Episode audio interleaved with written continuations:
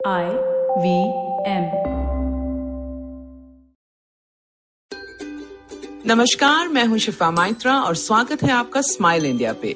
इस पॉडकास्ट के लिए मैं चुन चुन कर लाती हूँ देश भर से खबरें जो आपको मुस्कुराने पे मजबूर करते तो चलो देखते हैं पिटारे में आज क्या है। महाराष्ट्र में सबसे बड़ा त्योहार है गणेश चतुर्थी। और इस बार भी बप्पा आ रहे हैं, पर अब की बार श्रद्धा का माहौल ज़्यादा है और शोरगुल का कम।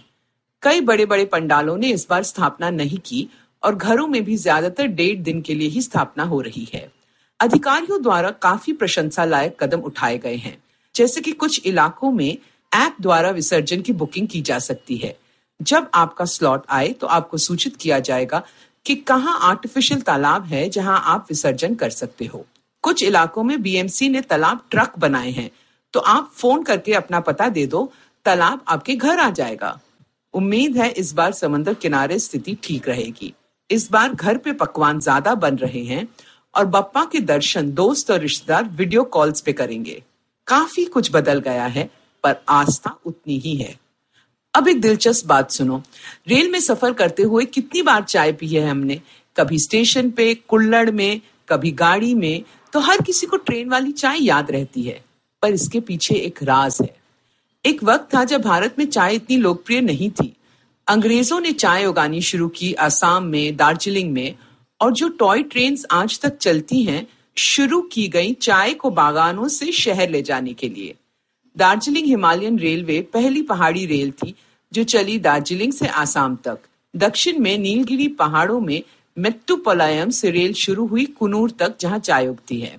आज ये दोनों रेल सेवाएँ यूनेस्को की वर्ल्ड हेरिटेज साइट्स की सूची में हैं। 1901 में भारतीय चाय विभाग ने कुछ लोगों को सिखाया कैसे चाय बन सकती है दूध और चीनी के साथ। जगह के स्वाद अनुसार कभी अदरक डाल सकते हैं तो कभी इलायची। फिर ये लोग ट्रेन में जाने लगे और लोगों को चाय पिलाते। स्टेशनों पर चाय बनाने की विधि दीवारों पर दर्शाई जाती और इस तरह तकरीबन देश भर में लोग चाय की चुस्कियाँ लेने लगे। मैं तो सोच ही नहीं सकती कैसे कोई जी सकता है चाय के बिना। सरसन उत्तर प्रदेश का एक गाँव है, जहाँ एक किसान परिवार में रहता है अनुराग तिवारी। इस 18 साल के लड़के का दाखला हुआ है दुनिया में सर्वश्रेष्ठ यूनिवर्सिटीज में से एक कॉर्नेल में। यहाँ पे दुनिया भर से अर्जियाँ आती हैं, पर इनमें से सिर्फ़ 10 प्रतिशत को सीट मिलती है। जी नहीं, अनुराग के पिता ने कोई पहचान नहीं निकाली, वो तो खेती करते हैं और सिर्फ़ दो वक्त की रोटी कमा पाते हैं। हुआ ये कि अनुराग पढ़ाई में अच्छा है तो गाँव के स्कूल में एक मास्टर ने उसकी मदद की। विद्या ज्ञान नामक एक संस्था को लिखा और उन्होंने अनुराग की पढ़ाई का जिम्मा उठाया। नतीजा ये हुआ कि इस साल बारहवीं में उसके निन्यानवे प्रतिशत अंक आए। अनुराग का मन था कि वो कॉर्नेल में इकोनॉमिक्स पढ़े।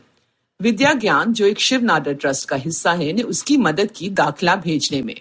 यूनिवर्सिटी ने अंक देखे और पता चला कि अनुराग में हुनर तो है, पर आर्थिक बल नहीं। तो कॉर्नेल ने उन्हें पूरी स्कॉलरशिप दे दी। अब ट्रस्ट उनकी एयर टिकट दे रहा है और सरसन से पहली बार कोई विदेश जा रहा है पढ़ने। अब ऑनलाइन क्लासेस शुरू होंगी और अनुराग को सिखाने वालों में दो नोबेल पुरस्कार से सम्मानित विशेषज्ञ हैं। हमें उम्मीद है कि अनुराग इसी लगन से आगे बढ़ेगा और लौट कर देश की उन्नति में योगदान देगा। वहाँ उत्तराखंड में एक महिला पुलिस अफसर हैं जो इतिहास बना रही हैं। प्रीति प्रियदर्शनी पित्तौरगढ़ की पहली महिला एसपी बनी और कुछ ही महीनों में अपना सिक्का जमा चुकी हैं। जब उन्होंने चार्ज लिया, देश महामारी से जूझ रहा था और प्रीति ने सख्ती बरती उन लोगों पे जो लॉकडाउन के नियम तोड़ रहे थे। फिर क्या सब लोग पालन करने लग गए? मुश्किल तो था, क्योंकि लोग यहाँ आदि नहीं थे महिला अफसरों की बात सुनने के, और वो भी उम्र में उनसे इतने साल छोटी।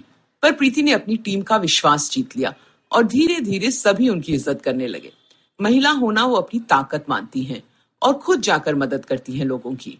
एक घर में राशन तो पहुँच गया था, पर जब उन्हें पता चला कि वहाँ एक औरत ने अभी अभी बच्चे को जन्म दिया है, प्रीति खुद गई दवाइयाँ और बच्चों के कपड़े वगैरह लेकर। प्रीति का अपना एक बेटा है और उनके पति भी पुलिस अफसर हैं। उनके बेटे को पता है कि कभी मेरी माँ ध्यान रखती है तो कभी पिता। इसे कहते हैं बचपन से सही शिक्षा। वैसे सिखाया तो हमें भी गया है बार बार कि घर पे रहो, पर कहाँ सुनते हैं लोग? तो ये है कुछ सुझाव, अगर आपके यहाँ आना जाना लोगों का शुरू हो गया है। दो गज की दूरी पे बैठो, मास्क पहनो। जी हाँ घर पे भी, और मेहमान आए हो तो उन्हें भी कहो कि मास्क पहने रहे। कमरे की खिड़कियाँ खुली रखो ताकि हवा आ जा सके। और मेहमानों के जाते ही उन सब चीज़ों को सैनिटाइज करो, साफ़ करो जो उन्होंने छुई हो। स्वस्थ रहो, खुश रहो और स्माइल करते रहो।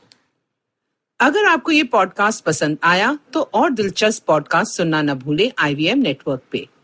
आप हमें सुन सकते हैं आईवीएम पॉडकास्ट ऐप पे या ivmpodcast.com पे।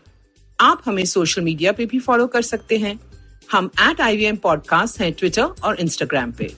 और अगर आप मुझसे बात करना चाहते हैं तो मेरा हैंडल है एट शिफा माइत्रा इंस्टाग्राम और ट्विटर पे। मैं आपसे जल्द मिलूँगी, तब तक हँसते रहो और हंसाते रहो।